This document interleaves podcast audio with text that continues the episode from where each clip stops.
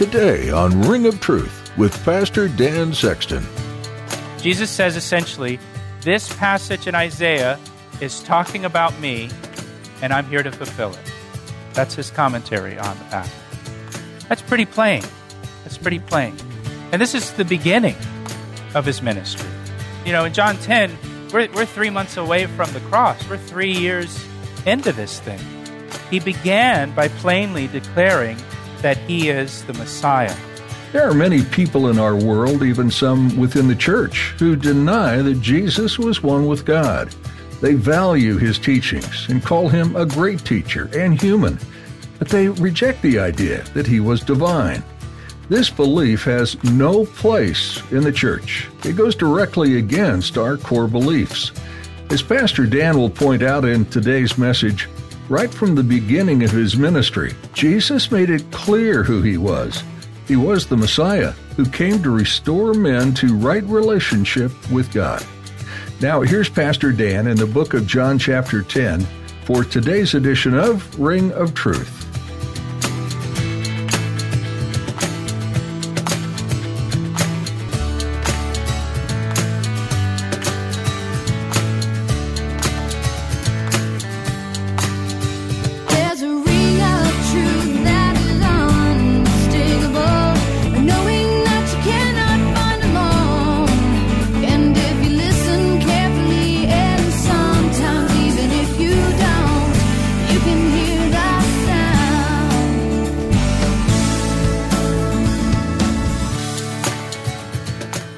John chapter 10, we made it to verse 22, where it says, Now it was the feast of dedication in Jerusalem, and it was winter, and Jesus walked in the temple in Solomon's porch.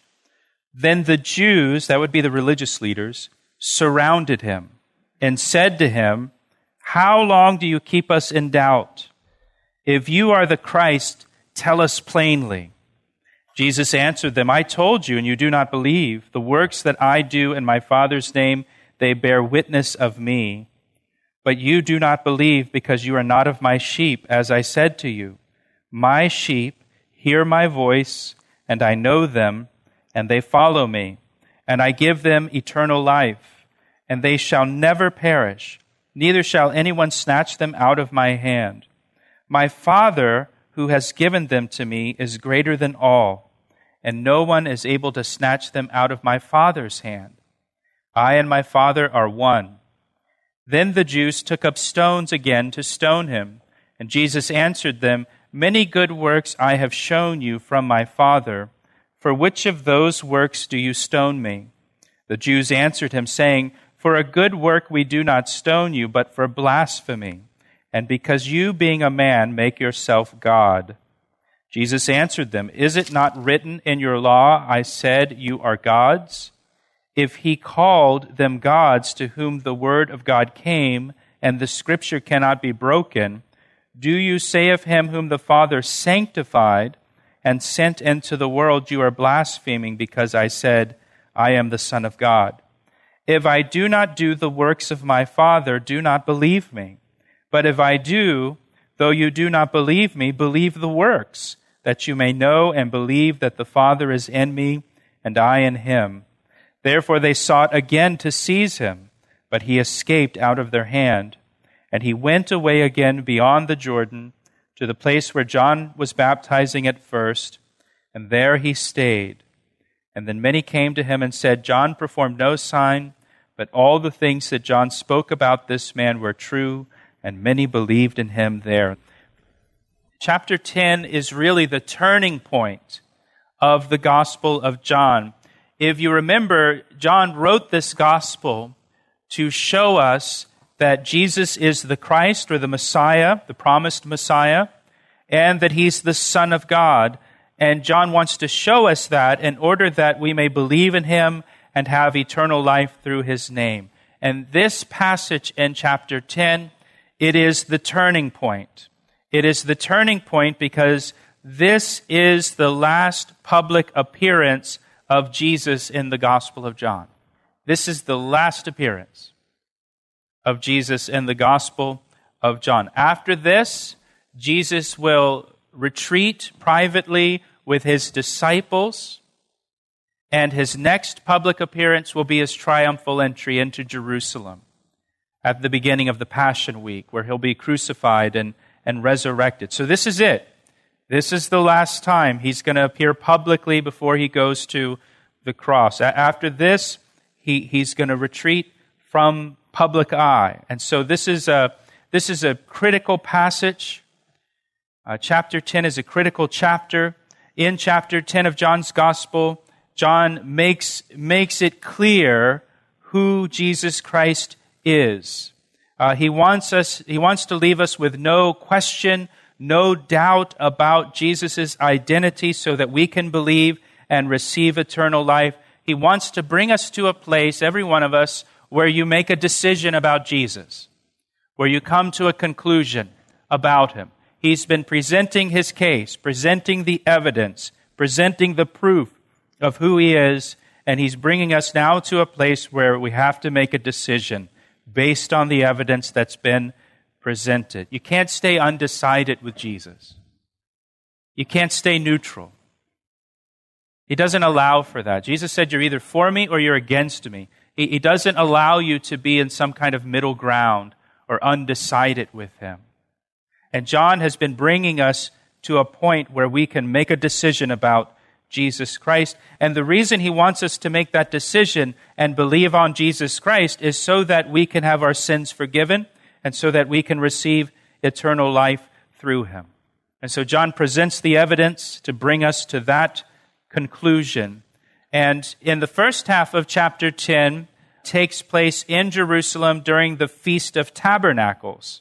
We see in verse 22 that it's now the Feast of Dedication, uh, just a few months after tabernacles. And John, in this chapter, he brings these two festivals together. He brings tabernacles and dedication together because the subject is the same for both in this chapter. At both the Feast of Tabernacles and the Feast of Dedication, Jesus was explaining that he's the true shepherd of Israel and that the religious leaders are the false shepherds, what he called hirelings or hired hands uh, who don't love the sheep, they don't care for the sheep. Uh, if any kind of danger comes that threatens the sheep, they're going to flee to save their own necks. They're not going to they're not going to lay down their lives for the sheep, but the true shepherd lays down his life for the sheep. And so this conversation that began at the Feast of Tabernacles is still ongoing now at the Feast of Dedication a few months later. It's, it's, the, it's the same thing same conversation is taking place. Uh, in verse 22, it says, Now it was the feast of dedication in Jerusalem, and it was winter time, the feast of dedication. It takes place, uh, it's celebrated normally in November or December. You probably know it better as Hanukkah. All of us here have heard of Hanukkah. Or you've at least heard the Hanukkah song by Adam Sandler, right? You're familiar with that but probably few of us really know the meaning of Hanukkah or the history of Hanukkah or the story behind the Feast of Dedication. Well, Hanukkah, or the Feast of Dedication, is not a biblical feast, meaning it's, it's not found in the Old Testament, like Passover or Pentecost or Tabernacles. Hanukkah is a historical feast. It's part of the national history of the Jewish people. Jesus was Jewish. So he's celebrating a holiday that was celebrated by the Jewish people, Hanukkah. Uh, it, it was not a mandatory feast like Passover, Pentecost, or Tabernacles. It wasn't like one of the big three. Uh, so you weren't required to go to Jerusalem.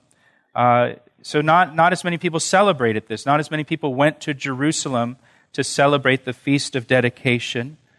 It was a lesser holiday. Just like in our, our country, uh, we've got kind of big holidays and we've got smaller holidays. You know, we've got Thanksgiving. Everybody celebrates Thanksgiving, but we also have President's Day, right? Who celebrates President's Day? You might look for a couch or something on sale for President's Day, but that's about it for President's Day. Well, the Feast of Dedication was kind of a lesser holiday among the Jewish people. And I just want to give you some background to the Feast of Dedication uh, because it's, it's important for understanding the context of John chapter 10.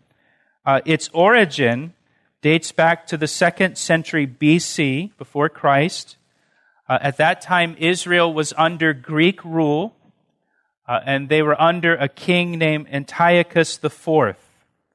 And in 160 BC, Antiochus, he essentially outlawed Judaism, the rituals and the practices that were part of Judaism. For example, he outlawed circumcision, which was the sign of the covenant, right? And a Jewish boy is to be circumcised on the eighth day according to the law. But Antiochus made it illegal. He outlawed the festivals, the feasts. They weren't allowed to celebrate the feasts anymore. He burned scrolls of the scripture. He tried to just eliminate it.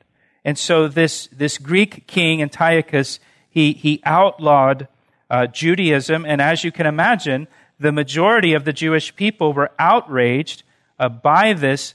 But, and this part's important, the religious leaders of Judaism, the priests, many of them went along with it. Many of them cooperated with Antiochus in implementing these new laws for their own political gain, to save their own necks.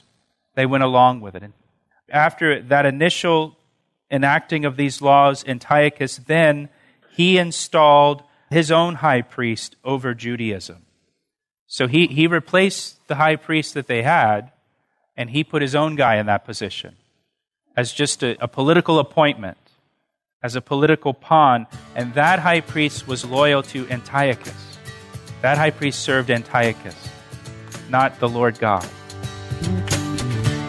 You're listening to Ring of Truth with Pastor Dan Sexton of Calvary Chapel, Ellicott City, Maryland. We'll return to the second half of today's message in a moment. But first, here's a word from Pastor Dan. It's my privilege to share the Word of God with you through our radio ministry, Ring of Truth. Thank you for tuning in each day. Hey, I would love to hear from you. Will you take a moment to email me to tell me how these daily studies have ministered to you? I want to hear your story you can email me through our website at calvaryec.com. That's calvaryec.com. Thanks, Pastor Dan. Now let's join him again for the conclusion of today's edition of Ring of Truth. This was the point in their history, if you know it, if you know a little bit about Jewish history, if you've heard of the Essenes. Uh, the Essenes were the people that went and lived out in the desert, and they're responsible for the Dead Sea Scrolls. It's at this point in the history of, of the Jewish people that the Essenes leave Jerusalem and they go out to the desert and go and live in the desert because they realize, in their opinion, uh, Judaism is so corrupt at this point. The leadership of Judaism is so corrupt, it's beyond repair.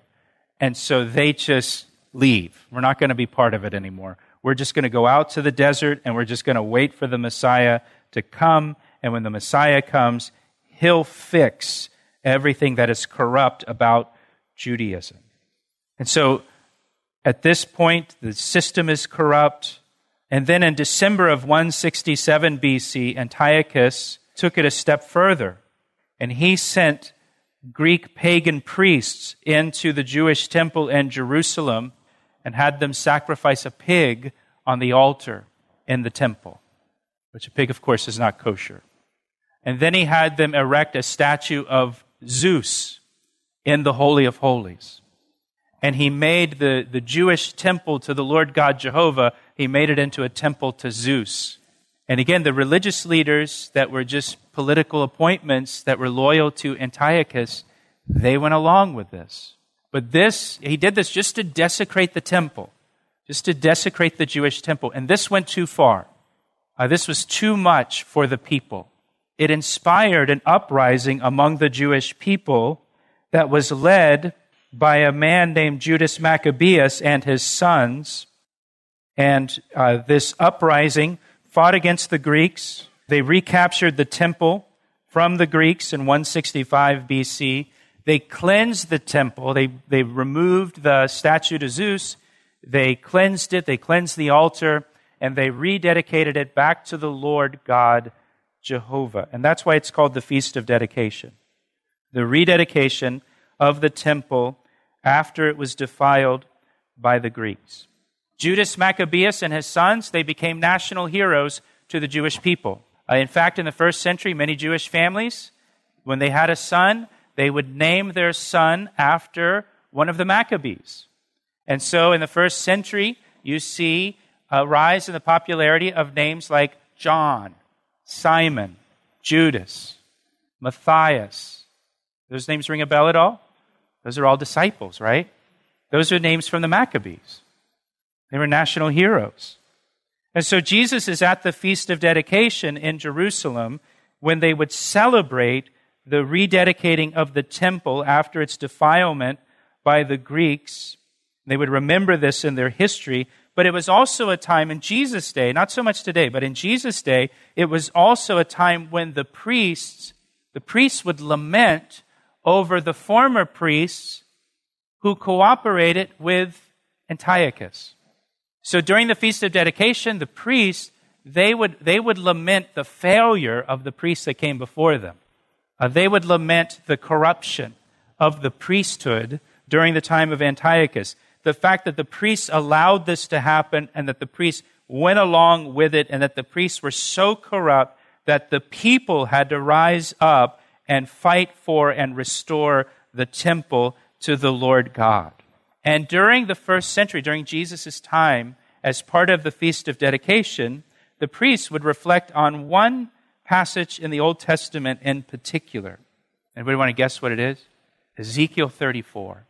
Ezekiel 34. And we've looked at Ezekiel 34 over the last couple weeks. I'm not going to ask you to turn there again today, but if you remember, Ezekiel 34 is when God condemns the religious leaders who he refers to as the shepherds of Israel and he, he condemns them for being bad shepherds who only care for themselves and neglect the sheep of Israel. And it's in Ezekiel 34 that God promised that he himself would come and he would call all of the lost sheep of Israel to himself, and he himself, God himself, would become the shepherd of Israel. That's what John 10 is all about, right? The good shepherd. That's the fulfillment of it we see in John chapter 10. Well, during the Feast of Dedication, that's what the priests are reflecting on Ezekiel 34 and the failure of the shepherds of Israel to care for the flock of God. That's the context here uh, of, of the Feast of Dedication, the Good Shepherd passage from Ezekiel. So again, verse 22, it's the Feast of Dedication in Jerusalem. It was winter. Verse 23 And Jesus walked in the temple in Solomon's porch. Solomon's porch was just a, a covered uh, portico that ran the length of the entire uh, western wall of the Temple Mount, uh, parallel to the Kidron Valley and the Mount of Olives. Uh, it, was, it was just a place where people could gather at the temple, where rabbis could teach their disciples. Uh, we see in Acts chapter 5, verse 12, that Solomon's porch was the gathering place for the early church in Jerusalem. Uh, this was a time before churches had buildings, so they met in homes, they met in living rooms, and in Jerusalem they also met at Solomon's porch in the temple. Uh, and there was just a place where people could gather there uh, together. And they're in Solomon's porch. It's, it's winter time. Solomon's porch provided shelter from the wind, it provided shelter from the rain. It's the rainy season in the winter, shelter from the snow. Sometimes it snows in Jerusalem. Jesus is there in Solomon's porch. It's just a place of shelter, just to get out of the weather, where you could sit, uh, where rabbis could sit and teach their, their disciples. That's where Jesus is. He's in Solomon's porch. And we see in verse 24, then the Jews, that would be the religious leaders, they surrounded him, they encircled him. And you, in your mind, maybe can picture the religious leaders with their beards and their long flowing robes. And there's Jesus in Solomon's porch. And then all of a sudden, here come all of these priests, and they surround him because they've got a question for him. And you can imagine Jesus, you know, howdy, boys. You know, what, what can I do for you? Uh, is there a problem? And so they're standing there and they've got this question. And here is their question in verse 24. How long do you keep us in doubt or suspicion or, or suspense? If you are the Christ, tell us plainly. If you're the Messiah, just tell us plainly. So this, you know, these religious leaders, the priests, show up and circle him. They're surrounding him. Just tell us plainly, are you the Messiah or not? Look at Jesus' answer in verse 25. I told you, and you do not believe. The works that I do in my Father's name, they bear witness of me. Jesus has already told them he's the Messiah multiple times. For example, at the very beginning of his public ministry, Jesus goes back to the town he grew up in. He goes back to Nazareth.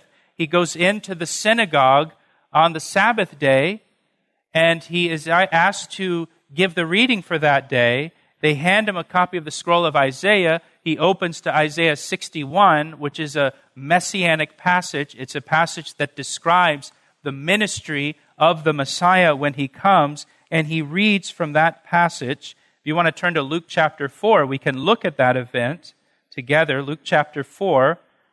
Luke chapter 4, verse 17. Again, he's in Nazareth. He's in, in the synagogue on the Sabbath day. And what they would do in the synagogues in ancient Israel is they would ask uh, any, any man in the audience to come up uh, because everybody knew their Bible back then well enough that they could teach in front of the congregation. And so any man could be asked to come up, read, do the reading, and, and give some commentary on it, explain the passage. Uh, so, verse 17, he was handed the book of the prophet Isaiah, the scroll, and he opened the scroll and he found the place where it is written. This is Isaiah 61, again describing the ministry of the Messiah when he comes. And he reads, The Spirit of the Lord is upon me, because he has anointed me to preach the gospel to the poor. He has sent me to heal the brokenhearted, to proclaim liberty to the captives, and recovery of sight to the blind, to set at liberty those who are oppressed, and to proclaim the acceptable year of the Lord. This is what the Messiah will do when he comes. So then he closed the book, closed the scroll, he gave it back to the attendant, and he sat down, which is what they would do when it was time to teach. They would stand up to read, and then they would sit down to teach. So he sits down, and the eyes of all who were in the synagogue were fixed on him, and now he's going to give his commentary on that passage. And he began to say to them, Today, this scripture is fulfilled in your hearing. Jesus says essentially, this passage in Isaiah is talking about me, and I'm here to fulfill it. That's his commentary on the passage. That's pretty plain. That's pretty plain. And this is the beginning of his ministry. You know, in John 10, we're, we're three months away from the cross. We're three years into this thing. He began by plainly declaring that he is the Messiah in John chapter 5, you don't have to turn there, but in John chapter 5, the religious leaders, it says, wanted to kill him because he made himself equal with God. So the priests wanted to kill him in John chapter 5 because they understood he was making himself equal with God. He asked me how I know, and I say truer The book of 1 John invites followers of Jesus into a consistently growing relationship with our Heavenly Father. The Christian walk isn't meant to stagnate, no matter how long you've been pursuing your relationship. There's always more to discover about your Almighty Creator, and more ways in which He can refine your heart. As you've done already today by joining Pastor Dan for Ring of Truth, we encourage you to continue spending time in the Word regularly. Also urge you to make conversation with God a regular part of your routine as well, praying and listening to what your Heavenly Father wants to say to you. And know that here at Ring of Truth, we're also praying for you. We're so glad you joined us today, and we'd like to invite you to visit us here at Calvary Chapel. If you live in the Baltimore, Washington area, come worship with us this Sunday at 9 or 11 a.m. Calvary Chapel is located in Columbia, Maryland, only minutes from Route 95, Route 29, or Route 100. For more information on what you can expect when you visit, go to calvaryec.com or give us a call. We can be reached at 410 491 4592. That's 410 491 4592. That's all for today. Join us next time for more right here on Ring of Truth.